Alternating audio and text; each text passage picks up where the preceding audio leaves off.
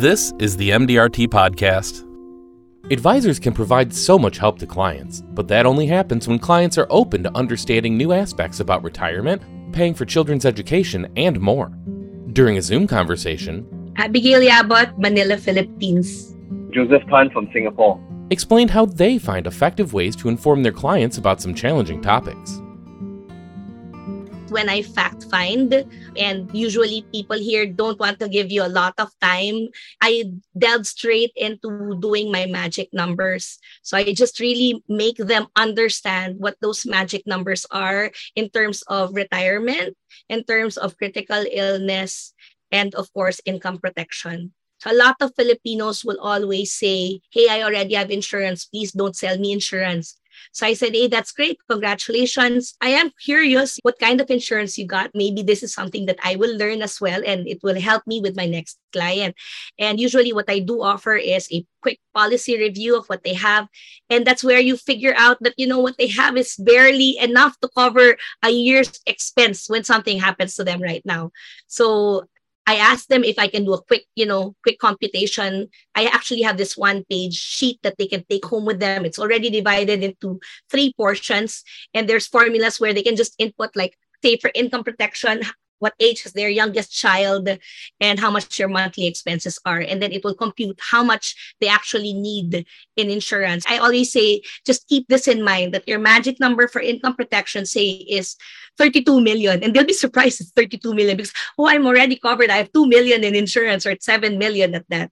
And uh, so I do the same for critical illness. And I think what's most striking, at least for us here in our country, is retirement planning. Not a lot of people do that because I think the usual behavior is that we expect our children to take care of us. Some parents think that when they're able to send all their kids off to college, they're done they're like they're retired.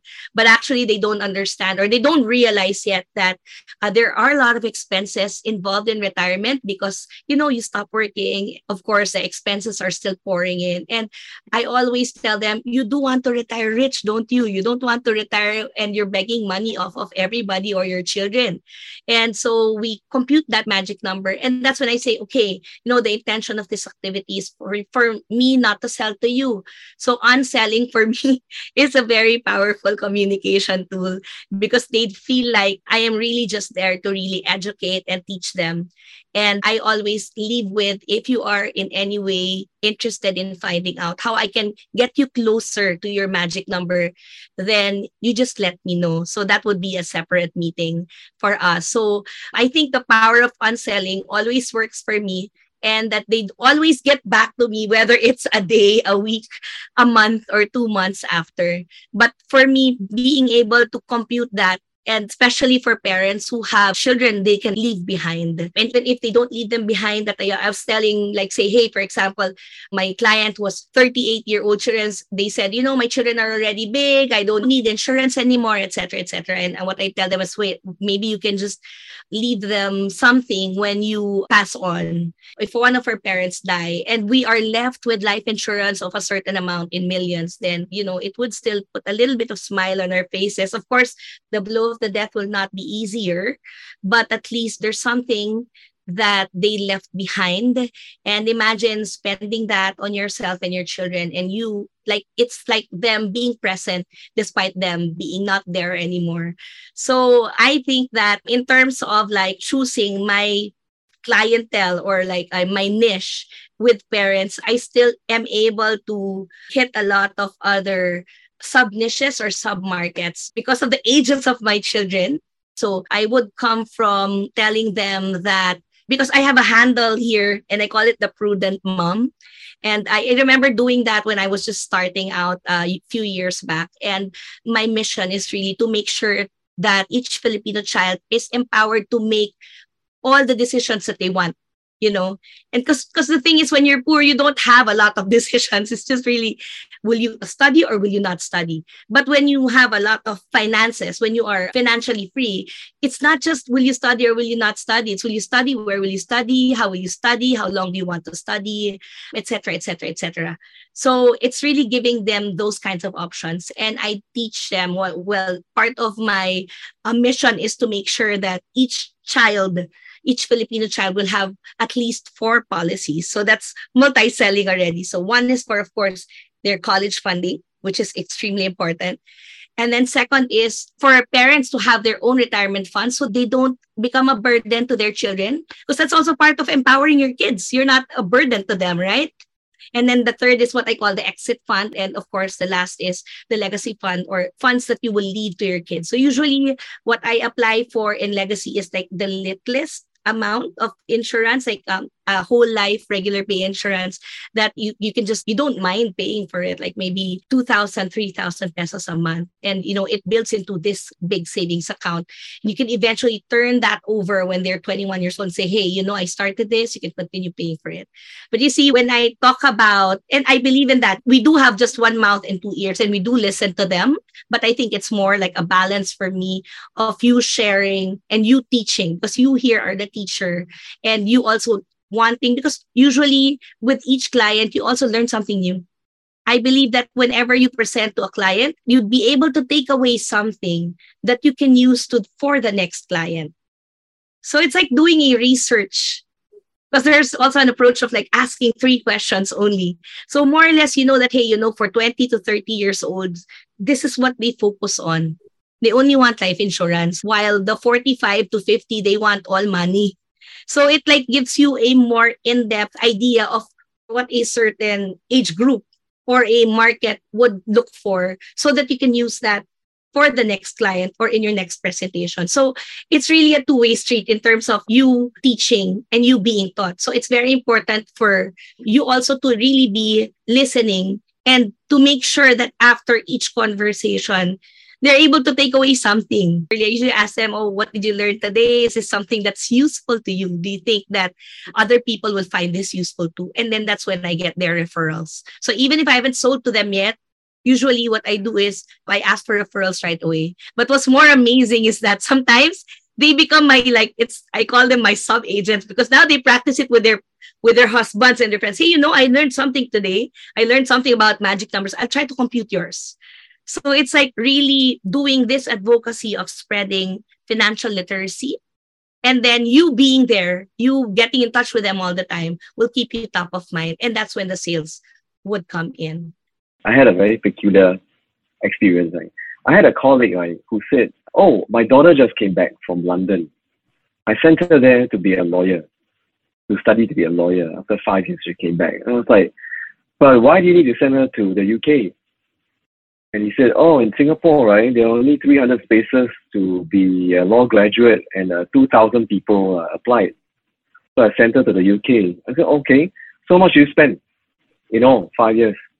He said, oh, about 500,000 pounds, including living expenses and college fees and things like that. And I said, wow, that's a lot of money. He said, yeah, and that doesn't include me and my wife flying there every three months to see her right? Because she's my only daughter, I have to do that. And I'm like, oh, okay. So now she's back. Yeah, she's back. Okay, great, great. So which uh, big law firm did she end up in? You know what he told her? He told me. He said, um, she's not having a job right now. I'm like, what? Why? Oh, she thought she wanted to be an activist for a while before she started to find find work. So he's still paying her an allowance, right? Even though she's like almost 30 years old, right? So then I told this to a client, which is that client I said just now who was very resistant to me. He has two sons. So I told him about, about this experience, and then he said, and then his son was about, I think, 16 or 15 years old. He said, oh, it's a coincidence. My son also wants to be a lawyer. So I said, okay, why? Uh, I don't know, but he's not really good in his studies. I don't know why he wants to be a lawyer. So I said, why not you let me talk to him? So Uncle Joseph went with his son, right, 16 years old, 15 years old, to Starbucks. And I found out why he wants to be a lawyer. Because he saw a movie, the courtroom drama movie. And I told him, I said, okay, wait a minute. You want to be a lawyer? There are a lot of things to do. Okay, yeah, there's prosecuted prosecution, civil cases, litigation. I said, do you really know what lawyers do? Let, let Uncle Joseph tell you what lawyers do, right? And then after your whole told, I mean, after I told him whatever I told him, right, he said, okay, maybe I don't want to be a lawyer anymore. So when he went back, right, his father called me and said, Hey, Joseph, you spoke to my son, right? I said, Yeah, I did. What do you tell him?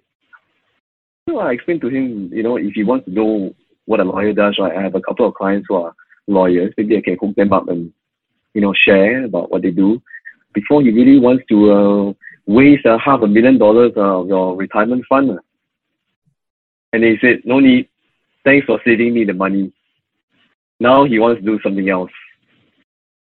And then two weeks later, he says, hey, Joseph, you know, uh, I haven't done any retirement planning. Can you come over to me to discuss about this, what I can do for my retirement planning?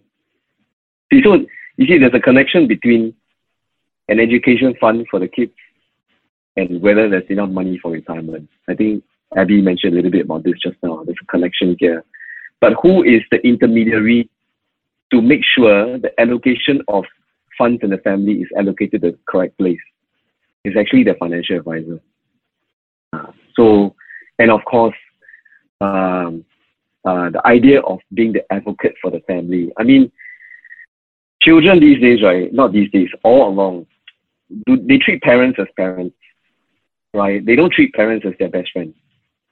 It's slowly, it's slowly changing, right? So whatever you tell your father is not what, I, what you tell your best friend. And sometimes you don't dare to tell your, your father that you don't want to be a lawyer. You, that, that what you really want to do is a professional violinist, maybe. Right? So somebody told me before that uh, the godfather and the godmother um, idea was invented because you will never listen to your parents, but you will always listen to your grand uh, godparents even though they're t- telling you the same things. So I think that financial advisors, to a certain degree, right, we have to be that godparent to the children of our clients to connect with them. Right? I ever heard on uh, uh, the MDRT stage, one of the, the advisor of somebody's mother. Never let them say, oh, Uncle Joseph, Auntie Abby, they are my mother's financial advisor. So never let them do that. Be their advisor. Uncle Joseph, Auntie Abby is my advisor because although they are my parents' age, but they connect with me at my level. Because after all, after all, we're supposed to pass their parents' money to them, right? And we wouldn't want them to take their parents' inherited money to do something that's not good, right, for themselves. So that's how our business can carry on to the next generation. Fully support what Abby said just now about educating a parent.